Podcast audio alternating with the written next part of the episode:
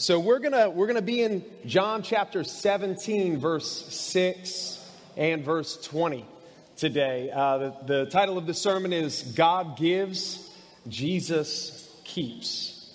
And uh, I'm just to go ahead and read John chapter 17, verse 6. So if you have your Bible, go ahead and open it up. If you use your phone, now would be the appropriate time to get that phone out. And uh, John chapter 17, verse 6.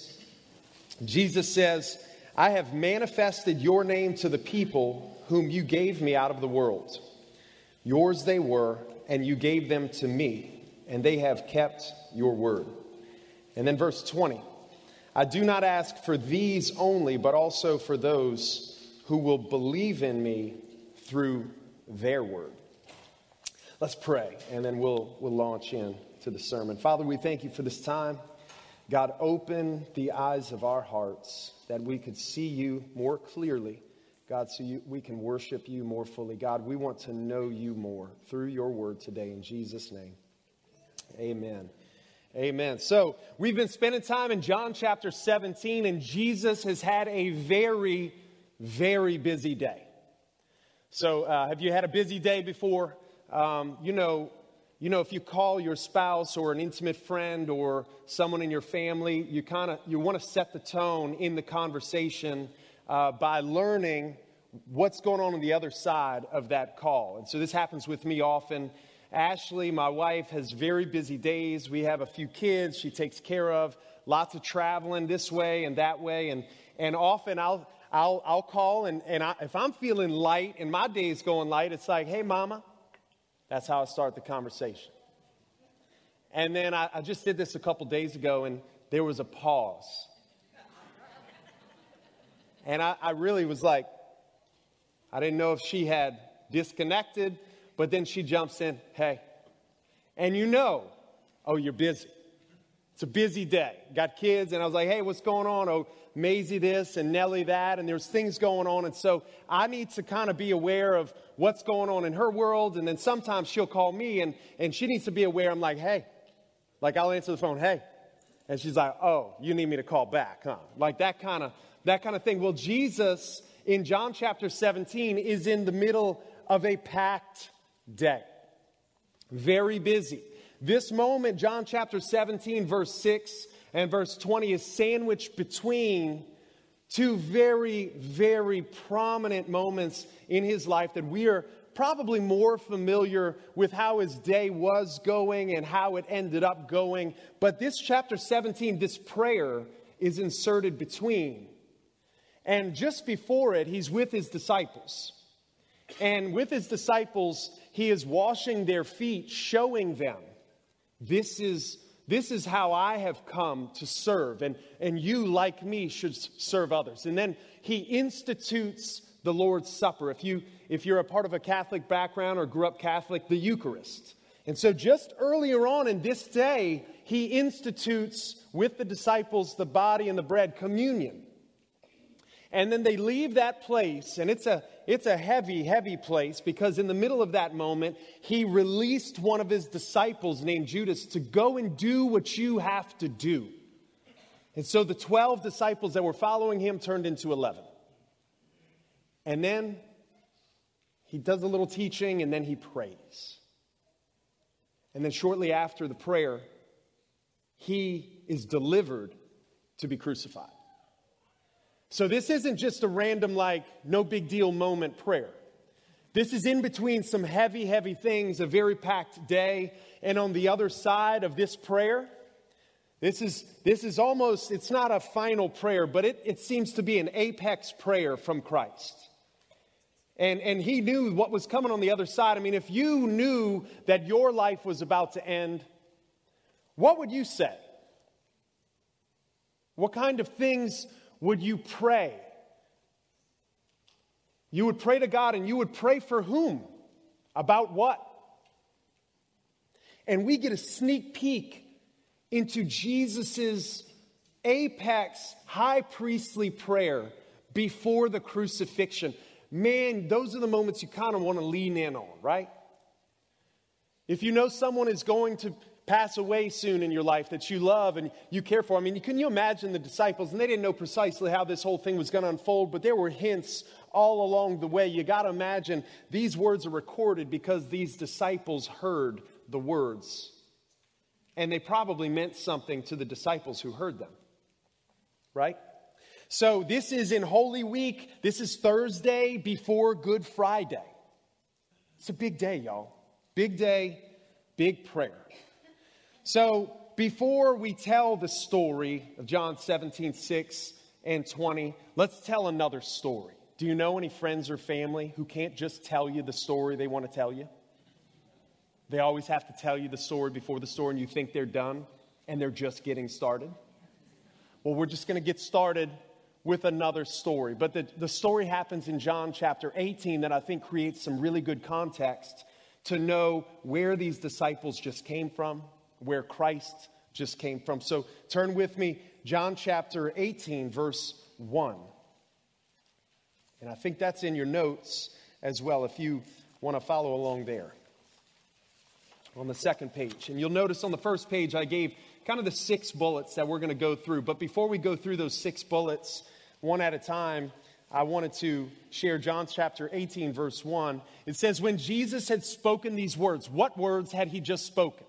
He just, he spoke the words that we're about to spend our time in, in John chapter 17, verse 6 and verse 20. But right after he spoke those words, he went out with his disciples across the brook Kidron, where there was a garden, which he and his disciples entered. Now, Judas, who betrayed him, also knew the place. This is an interesting moment because in the very beginning of the Bible, we find in Genesis, it was also in a garden. And in that garden, there was a great deceiver, there was a betrayer, there was a trickster, there was a thief. He's the great serpent, the great dragon, God's enemy, Satan. And Christ comes, and in John chapter 18, he enters a garden, and once again, there's a betrayer, there's a trickster, there's a deceiver who is in that garden. But in Genesis, in the early part of the Bible, we find that it began going downhill in that garden. But here, there is a kind of a reclamation of what God is doing, and things are not going down, though they look they are like they are, but things are about to go up. Because God didn't allow what happened in the Garden of Eden to be the final garden. But Christ comes and he's now in the garden with another betrayer. And man, if you know the scripture, you got to imagine, like us, we're looking at this saying this could go one of two ways. Because we know what, last, what happened last time in a garden with a trickster, but Christ is different than Adam, isn't he? And so, verse 3 so Judas, he is the deceiver. He is the disciple, by the way, if you're not familiar with the name Judas, he is the disciple that Jesus dismissed to go and do what you need to do. So just a few short hours later, Judas shows back up. Having procured a band of soldiers and some officers from the chief priests and the Pharisees, went there with lanterns and torches and weapons. Then Jesus, knowing all that would happen to him, came forward and said to them, Whom do you seek? They answered him, Jesus of Nazareth. And Jesus said to them, I am he. Judas, who betrayed him, was standing with them. Can you imagine the moment?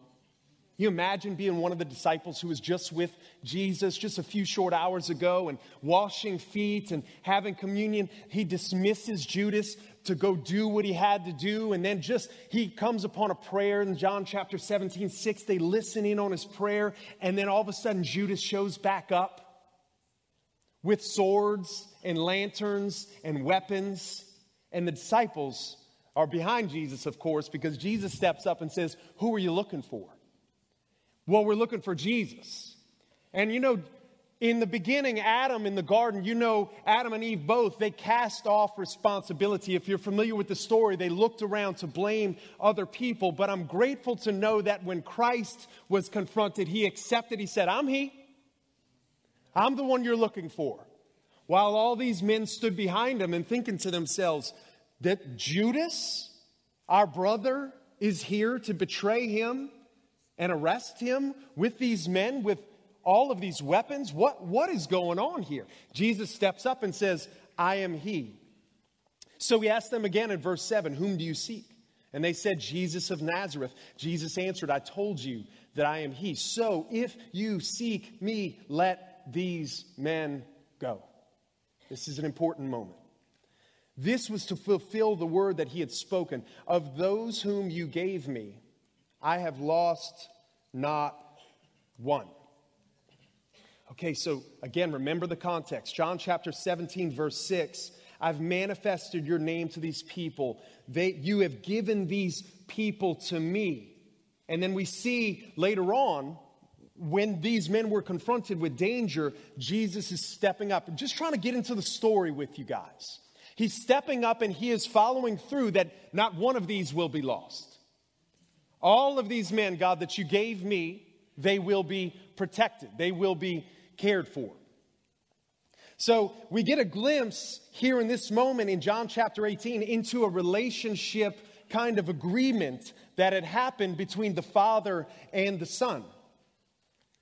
And, and in John chapter 17, verse 12, don't turn there, but just to kind of remind you about what the disciples had heard previously about Christ keeping these men.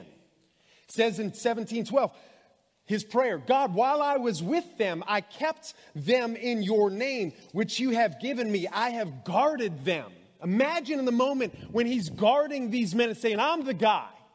Let these men go. They had just heard him pray. I have guarded them.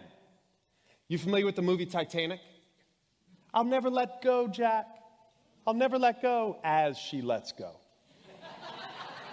and as he sinks into the great abyss, I'll never let go, Jack. Aren't you glad that Christ keeps his word? So that's, that's a very different moment because these men have now seen Christ say, God, I will keep them. I, you have given to them to me. I have guarded them. I'll never let go. And you know what he does? He doesn't let go. There's got to be some confidence that's building up in these men in this moment. Even though it's not looking good, they're seeing some things connect. And so I've guarded them, and not one of them has been lost except the son of destruction, that the scripture might be fulfilled. Do you know who that was? Go and do what you need to do. They hear him pray. I've guarded all of them except one who is now betraying all of us. Man, this moment's real. This prayer is really important gives you a glimpse into God's relationship with his son Christ and the integrity that Christ had to keep the things that God had given him. So, verse John chapter 6, 39, just another supporting text. Remember, these disciples are aware of this. And this, this is Jesus again. And this is the will of him who sent me, that I should lose nothing of all that he has given me, but raise it up on the last day. They've heard him multiple times talk about God giving things to him and him committing to keep those things.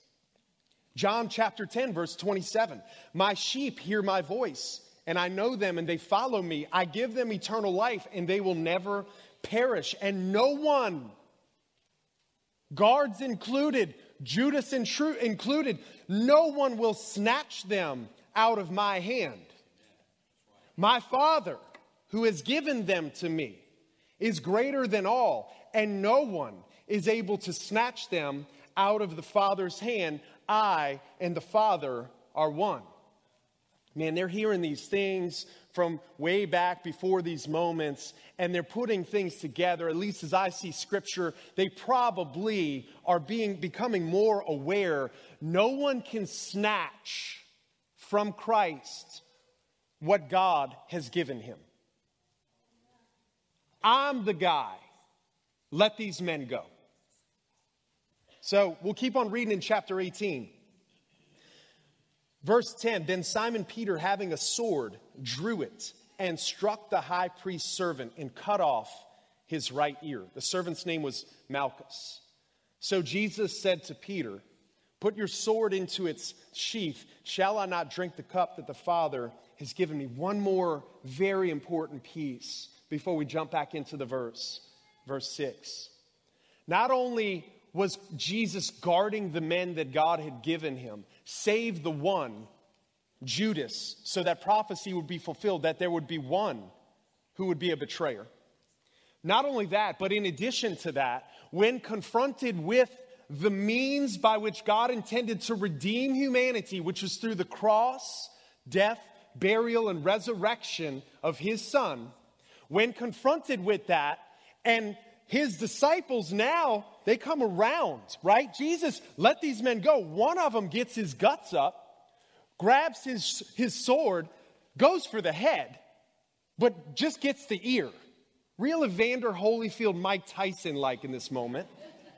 He gets the ear, and then he backs him up and says, Whoa, whoa, whoa.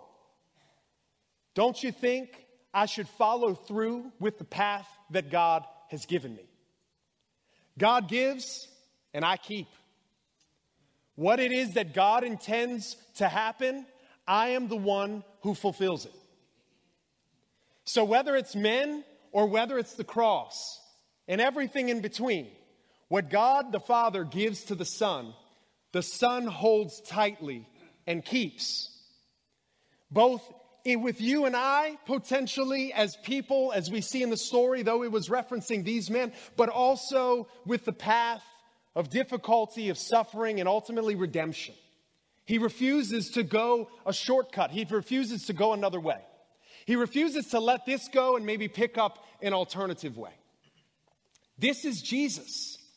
And now let's go back to verse 6 in chapter 17, and we'll just run through this verse. I have manifested your name to the people whom you gave me. So the first point is Jesus says that he has revealed God. Manifested. Another way to say manifested is that he has revealed God. A good question to ask is how did he reveal God? What about God did he reveal? This is an important prayer. And he's talking to God saying, I have revealed you to them. What has he revealed? How has he revealed? So we can look and see in Colossians chapter 1 and verse 15, it says this He, speaking of Jesus, is the image of the invisible God. I want to point out Jesus himself is revealing God by his presence. Jesus himself is revealing God. He is the image of the invisible God. Who is God and how far away is He? You don't have to look far and you don't have to ask too many questions. There are four accounts of the life of Christ Matthew, Mark, Luke, and John. And those accounts depict who Christ is from beginning to end. Who is God? Pick up the Bible, read Matthew, Mark, Luke, and John, and you will see who God is. Now, there's way more to see in the Bible, but if you are far from God and you are curious who He is and you are wondering about the Christian faith, very simply pick up the Bible and read the texts about Jesus. He is the image of the invisible God. Hebrews 1 chapter uh, chapter 1 verse 3 he speaking of Jesus is the radiance of the glory of God and here it is and the exact imprint of his nature Christ is precisely what you can expect God to be, who God is. What is He like? The exact imprint. You don't have to be curious about who God is. He has given us His word, which tells us who He is. And lastly, John chapter 14, Jesus' words, uh, verse 8 Philip said to him, that's one of his disciples, Lord, show us the Father, and it is enough for us. So these are the disciples that are following Jesus, and they're asking for not just Jesus, they're asking for more. We want to see who God is, Jesus, and that will be enough for us. And Jesus said to him, Have I been with you so long, and you still do not know me, Philip? Whoever has seen me has seen the Father. How can you say, Show us the Father? I just, just want to remind you when he says, God, I have revealed to them who you are, you know what he did? He showed up in person. That's how he revealed to the disciples who he is. Consider a few stories from, from Scripture. He comes as a human. We can touch him. We can see him. We can tell stories about him in ways that are tangible, material, and embodied. This is not some aloof, distant being who maybe karma will figure out that will come back and who knows how and if and why, but maybe. No, no, no. We have stories, touchable, tangible, with words, voices, body. I mean, this is who God is. What grace that He comes to us in that way. What does that tell us about God? That He would come in the form like us. He comes as a baby in weakness and vulnerability. What does it say about a God who comes in weakness and in vulnerability? If you want to know who God is, look at Jesus. Jesus corralled his executives and board members, and they are fishermen, despised tax collectors, a political anarchist, and a thief, just to name a few. What does it tell you about a God who, when coming to earth and collects a group of men to be his constituents who will one day pass on the word of truth, that he gathers this sort of men? Wouldn't you go after the elite? Wouldn't you go after the ones who have influence, who have money, who have it all together? What sort of God has been revealed through the choosing of the 12 disciples, the type of men that he chose, and that he stayed with them that long? This reveals to us the type of God we serve. He is close to the lowly. Women and children followed him, they sought him out.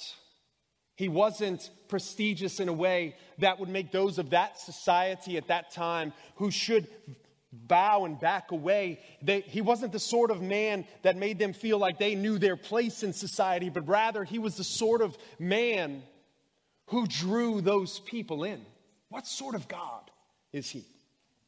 Thousands of people would seek out his teaching. They would follow him for stretches of walks, and then he would teach them, and then he would recognize that they were hungry and that they were thirsty. And he wasn't satisfied to just give them God's word, but in addition to that, he looked at his disciples, those same men, and said, They're hungry and they're thirsty, feed them. What sort of God takes the time, not just preaching the gospel to them of his good news, but also to care for their physical needs. I have revealed you to them, God. These men, this was special. This is a special God that has been revealed through the life of Christ. He spoke about sadness, forgiveness, peacekeeping, violence, the sick, the prisoner, the orphan, and the list could just go on. The Bible depicts humanity as the party who deceives, who betrays, who tricks, who abuses the weak, and ultimately sins against their Creator. This is what the Bible positions humanity to be. The Bible depicts God, on the other hand, as the party who has been sinned against and cast aside. But surprisingly, he addresses the guilty party in a way that no one expected. He takes on flesh, comes to earth to display his compassion and his forgiveness toward those self same people who betrayed him, so that they might repent of their sin. His forgiveness comes through absorbing the consequences of their sin. He himself, himself takes on the penalty of that sin in his body on the cross and gives hope to all by his resurrection, which points all forgiven people to one day have hope that we too might be resurrected. What sort of God is this? What a beautiful, beautiful picture. Christ is the exact imprint of your Creator. He is precisely who you hoped he always would be.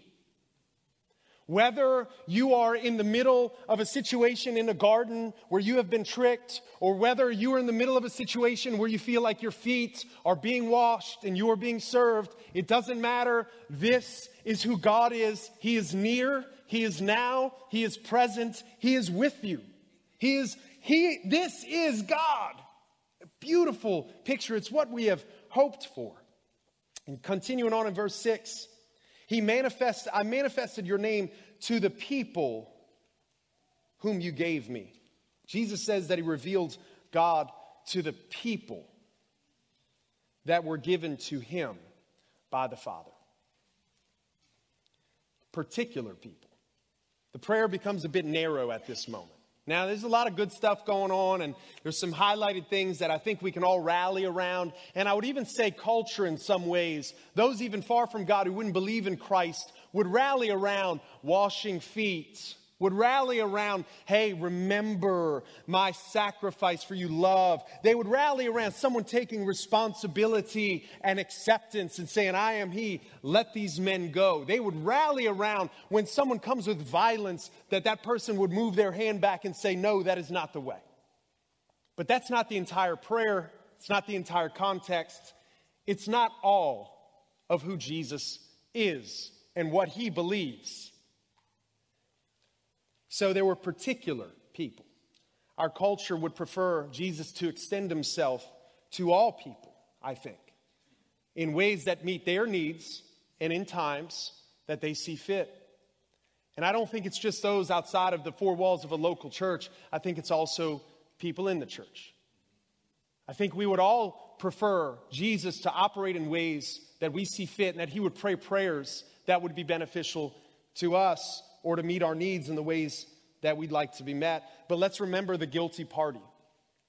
Humanity is not entitled to line out the rules of redemption. Have you ever, have you ever walked with someone through a very, very difficult betrayal? And maybe it was someone who was abused or someone who was taken advantage of or cheated on. And, and the party that is the guilty party certainly does not have the ability, and maybe you've witnessed it being tried. And it's one of the most disgusting things that we could kind of associate ourselves with when someone comes back and says, I know I did you wrong, but I'm going to set the tone here and I'm going to let you know how we're going to make this right. And it's, it's laughable to say it, it sounds silly, but in the moment, it's like the most disgusting and painful thing someone could do. Rather than to humbly step back and say, Will you forgive me? How can I make amends? And I think we need to remember that God gives to Christ particular men. And it's not our responsibility to determine, as the guilty party, the road to redemption and how God is going to save his people back to the garden that they left. That we, through our sin, have found ourselves astray. We have gone the opposite direction. We are not entitled to say, I know how I'm going to ra- make this right again, but rather God decides how to make things right. And he positions himself as such, as the owner of humanity when selecting these particular 12 men? Would you be the person who would say uh, Peter should have been disqualified because he was still violent to the end? Would you be the person who would say, How dare he choose a tax collector? And at that time, that was an awful thing to be in that culture, the Jewish culture. How dare God choose these people? There are better people out there. And not only should he not choose 12, he should choose 5,000. Do you think Jesus' capacity was intact to disciple more than 12? Do you think he had the ability within himself to do more, disciple more? Here it is receive more from God and then keep every last one of them? Do you think Christ has the capacity to do so? I think he does. I don't think Jesus is short on ability to follow through with God's plan. So when we see 12 being chosen, one of which was going to be a son of destruction who would one day betray, in those moments I step back as the guilty party and say, There's some things I probably cannot have access to. There's some things I just do not understand. Now, we'll get to what about us at some point, but right now we're only in the moments of Jesus and his disciples, and there were particular men that were chosen. And we could go on about that, but I just want to posture us as God being the creator, the chooser, the orchestrator, the redeemer, the powerful, authoritative, sovereign king of the universe. And who am I to say that Peter should not have been chosen? Who am I to say that it should have been more or it should have been less? This is what I am to do. God, you are good. You, just by saving one, have done good to humanity. Because all of us have run away from you. We've not kind of hung out around you. We have despised the commands of God and run in the opposite direction. So for God to pick up just one is a miracle. That should cause worship and humility. So let's keep on reading. Number three. Jesus says that he revealed God to men who came from the world. I have manifested your name to the people whom you gave me out of the world. These particular men came from a particular place. And let's go back to the garden. And we've been working through with the students here on Wednesday nights, we've been working through Genesis. And what we have found is that as soon as the deceiver came in and Adam and Eve joined the satanic revolution to overthrow God, because they thought it was a better idea for them to be in charge. We see what happened. God sent them out of the garden. And let's look at what happens right on the other side of the garden, out in the new world. Immediately, one of the sons kills the other son. I have to imagine Adam and Eve, they already knew the consequence was more that they could bear. But on the other side of the garden, when they have been cast out of the place where God is, one of their boys murders their other boys and they have to be saying to themselves had we been in under the reign of god i would imagine he would still be alive.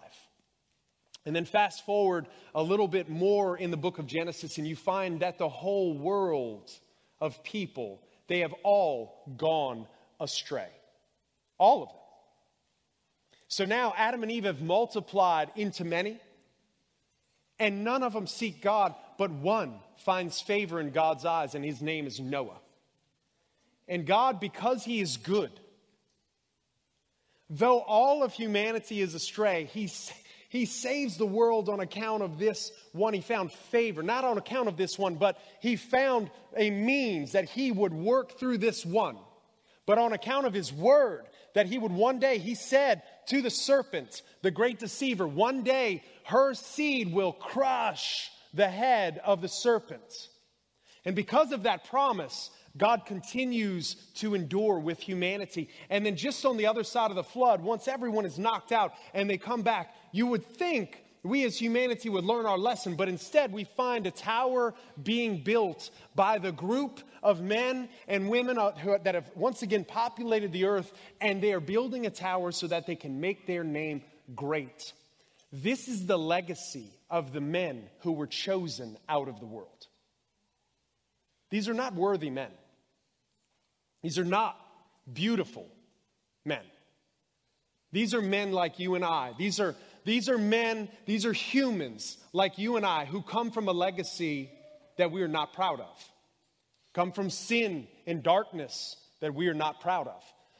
God took someone that was an enemy chose these particular men, gave them to Christ. And Jesus says, Those men who you gave me out of that world, out of this universe, on this planet that is broken, you chose to give them to me, and I have shown them who you are.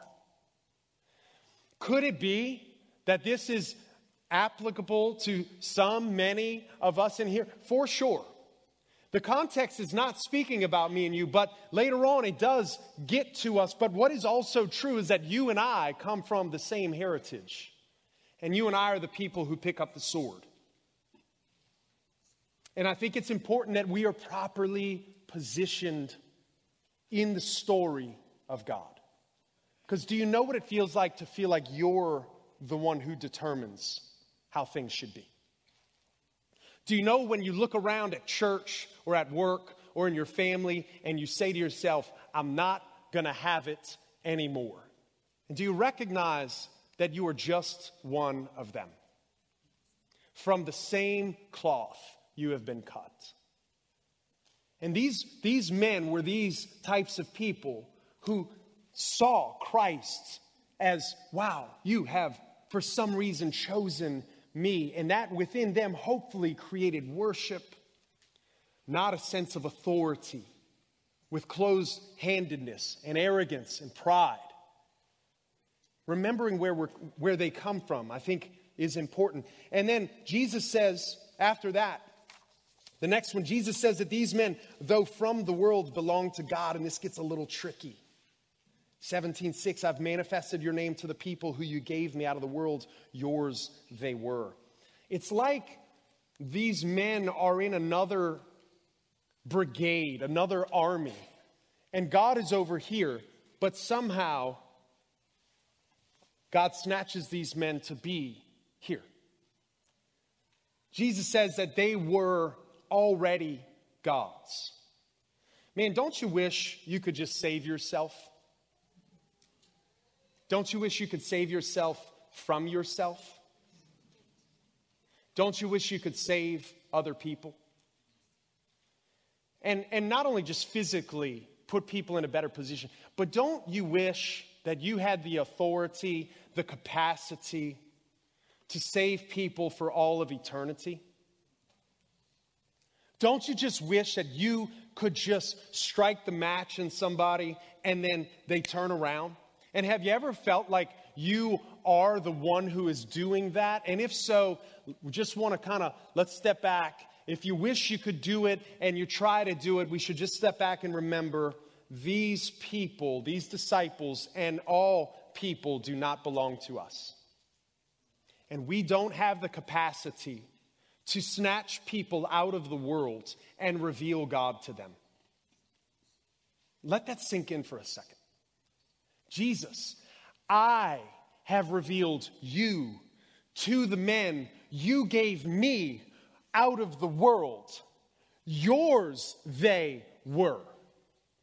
There is positioning happening all over the place. And you know who is not positioned as authoritative in any of those breaths? Humanity. Man, it'd be cool if I could be up here preaching the gospel and then give a, give a great sermon and then have a great altar call of people to come to what is an altar we would call a place where you dedicate your life to God. And then it's just a snap. And every time, man, you could count on it. People are just going to be signing up, man. They're going to love this thing. They, once they see it, they're going to love it. They're always going to come back. They're going to come to Alpha, which is an evangelistic experience we have here at the church, all sorts of things. And then they don't. What did I do wrong? Did I not pray hard enough? Yeah, you need to pray more. And if you pray more, God's going to use you. The problem might be your morality. Maybe you need to be more righteous. And if you could be more righteous, then God would use you more. Yours they were, and you gave them to me. Out of the world, Christ and the Father have an agreement and an arrangement that we are not a part of. We're just not in the middle. There was no moment where, and the guy who, man, there's just an arrangement of the Father giving and Jesus keeping. And it is the most comforting, comforting thought to those who are Christ's. And that doesn't make me say, how in the world could God ever not every single person, change them, revolutionize their lives, and make them better. You know what it makes me do? God, how could you even save one? Because all of us left that garden. And within all of us, there is a betrayer. And all of us were in the army against you, in the satanic revolution to overthrow your earth and universe as if it's not yours.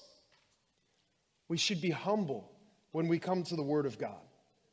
And when we read verse 6, we should think to ourselves, God, thank you for giving many to Christ. And yes, it should compel us to do what? To tell the good news of Christ. Not to be better, more moral, righteous people. Yes, to become more Christ like, but we recognize we are not the conduit of salvation on this earth. Christ is the keeper, God is the giver. This is good news. John 6 37, Jesus says this All that the Father gives me will come to me. Let that sink in for a second. All that the Father gives to me will come to me. And whoever comes to me, so every single one of them, I will never cast out. For I have come down from heaven, not to do my own will, but the will of him who sent me.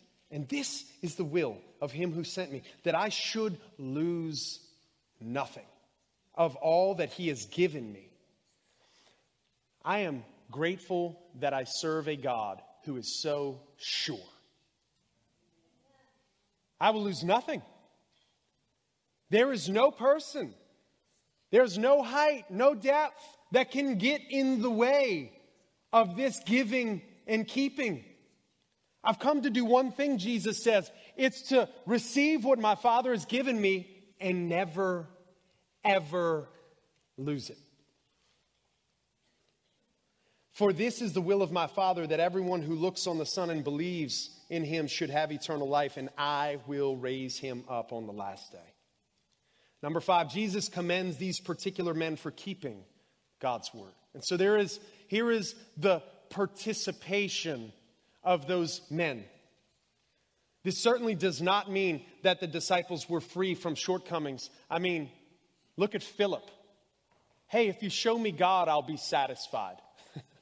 that brother had a shortcoming. And look at Peter. He's picking up swords and cutting people's faces apart. He had some shortcomings. But they kept God's word. They believed Jesus is who he said he is. Revealed, God revealed to these men is Christ. They kept his word by believing Christ to be who Christ said he was, that he was sufficient, that he was the Redeemer, that everything began and ends with him, that Christ is on the throne. This is what they did well. They put their faith and they projected their faith upon him. And this is what we are called to do well. And when we are, we are commended as followers of Jesus when we project our faith into who he is. This is the commendation. Not our personal holiness and righteousness and figure, and then our guilt and our shame. Yes, there is room for all of that in Scripture, and it deals with these things precisely. But here, what we're working on today, God, you know, is commending, or Christ is commending these men for keeping God's word. And God revealed to them is Christ, and they have believed in Christ. Lastly, Jesus claims that these truths for those who had yet to believe or who were yet to be born, who would in time believe. In other words, in verse 20, I do not ask for these only, but also for those who will believe in me through their word. Is there a responsibility upon these particular disciples that Jesus was praying for? Yes. What is their responsibility? to preach the good news of Jesus Christ. And Jesus includes us now in his prayer. And so, verses 6 through 19, we find him praying for his disciples. In verses 20 through the end of the chapter, verse 26, we find him praying for us. Did you know that about 2,000 years ago, Jesus prayed for you? Is that a comforting thought to you? That is beautiful. He said, he said it this way about us, about you, about me Father, I do not ask for these men only, but also for those who will believe in me through their word. Those men were faithful to preach the good news of Jesus Christ, and on down from generation to generation, history shows that there were faithful people to preach the good news of Jesus Christ. And here we sit today in answer to the prayer of John chapter 17, verse 20, that God gave particular people to Christ, that those people would one day hear the word through these disciples. And God, I pray that they too would be, you would be revealed and they would be kept there's good news for us today. There's good news for us today. So, a good, a good question as we close is this If Jesus is who he said he was, do you think his prayers are answered with a resounding yes every time? It's a good, it really is a good question. I want to say it again.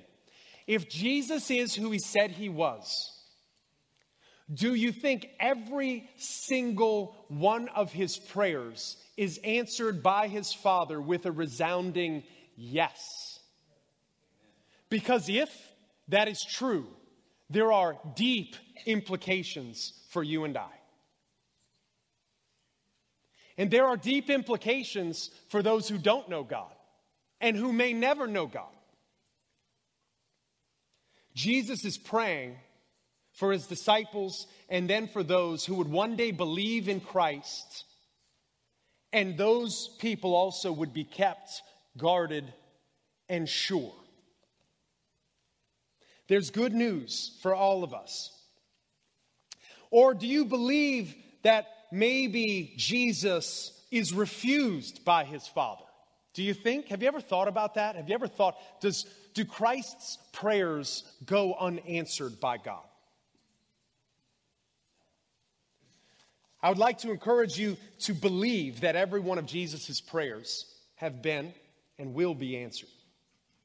More still, I want to remind you that the Bible tells us that He, Jesus, is currently sitting on His throne as we are gathered here today. The Bible tells us to believe that Jesus is currently on His throne at the right hand of his Father, who he revealed, doing what? Interceding for us to the Father. The John 17 prayer continues on. And the John 17 prayer is still being answered with a resounding yes. More still than the resurrection of Jesus Christ is that he has ascended to the right hand of the Father and prays for the people that God has given him that he surely will keep till the end to eternal life. This is the God we serve, and this is what Jesus continues to do on our behalf. The John 17 prayer continues on. Romans 8:34 tells us this and then immediately follows in verse 35. So 834 tells us that this is where he is today. And then 35 he says this. It's like it's like this. Now what basically? This is what Paul says like with that in mind, who shall separate us from the love of Jesus? You think you think soldiers with swords and lanterns and betrayers and comp- you think you think they could separate us from the love of Christ? I have to picture I am he and he guards us. I have to picture that all of us who are in Christ cannot be separated from him under any circumstance. And look, do we mess it up? We mess it up. And sometimes we come out with swords. And we, it's called sin, and we find ourselves in places of, how did I get back here? And I have to just imagine Christ not rejecting us and sending us away, but reminding us that everyone who comes to me, that the Father has brought me, I will accept him. And I will never push away. I know you got swords, and I know you cut people's ears off, but Christ keeps. This is the good news of the gospel. What shall separate us from the love of Christ? Who shall separate? Shall tribulation or distress? Man, do you have distress in your life? You have hardship? You have complexity in your life? How awful is your marriage? How lonely are you as a single person? Is your job the worst? What's going to separate you from Christ? Persecution, famine, nakedness, danger, sword. And we know the answer to all of these things, don't we? Nothing will separate Jesus from the people who God gave to him. Jesus keeps all that the Father gives. God gives, Jesus keeps. Let's stand up and pray.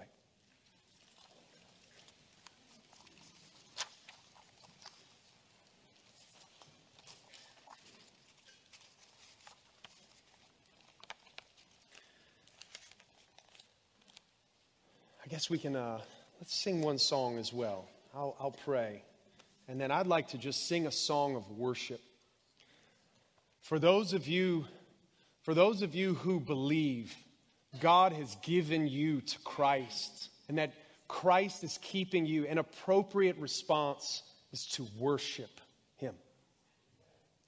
And then to those of you who are unsure as to whether or not you were ever given, and some of this is just confusing. An appropriate response to hearing God's word and the good news of Jesus Christ would be to repent of sin and to worship Him. And if there is, we would say the Holy Spirit works in people to regenerate them, to make them new, to resurrect them, to transfer them from the army of darkness into the army of light. And there's no way that one could ever and what whose responsibility and how can and is it what I say and what I do and is it because I'm a good person? No, no, no, no, no. To all of that the answer is no. God to maybe one of you or some of you in here right now. God has you have always belonged to God as verse 6 tells us. And God has given you to Christ to be kept for all of eternity. And this is salvation. It has nothing to do with works, but it has to do with God, you being God's and Christ keeping you till the last day to raise you up. So, what I'm not going to do is say, raise your hand or come to the front. But what I will do, if you have sat under the preaching of God's word this morning and you sense Christ keeping you. There's a moment in your chair of prayer, of repentance, and worship. And that's another reason we can finish in worship. And if you believe that God maybe is revealing His Son to you today, man, we'd love to chat with you up front after and pray for you. And make a space to talk just for a moment. But if not, just come back next week. Let's pray and then let's worship. Father, we thank you for this time. God, we are so grateful. We're grateful that no one snatches your people out of your hand. God, we are grateful that you have saved any of us. God, that you have invested yourself into this world. You've come in human form and likeness to take upon yourself the consequence for the sin that we rightly deserved. God, we worship you for that. We are grateful for that.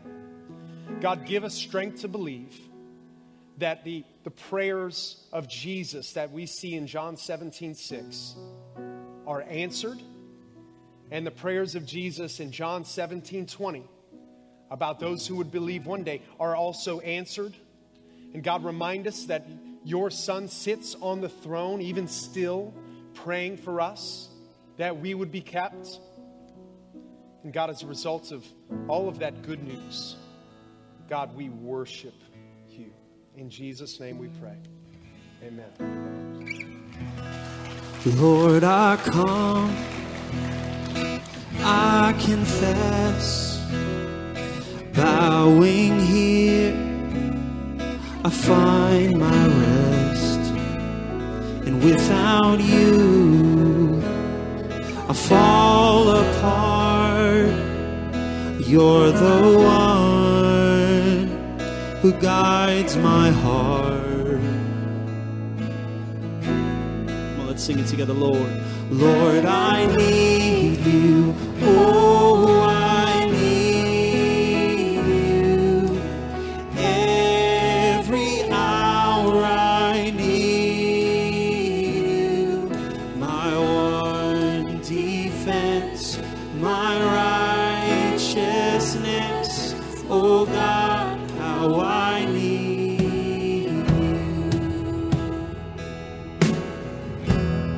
sin runs deep, where sin runs deep, your grace is more. Where grace is found is where you are.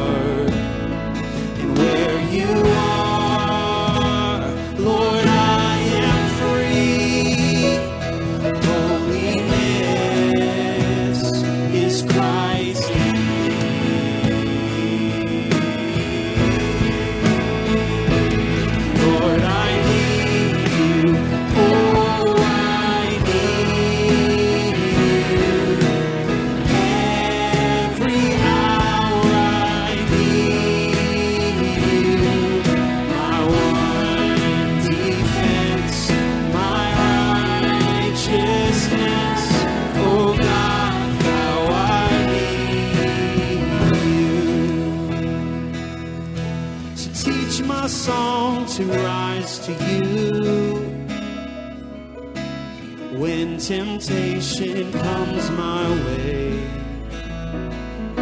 When I cannot stand, I'll fall on you. Jesus, you're my hope and stay. So teach my song to rise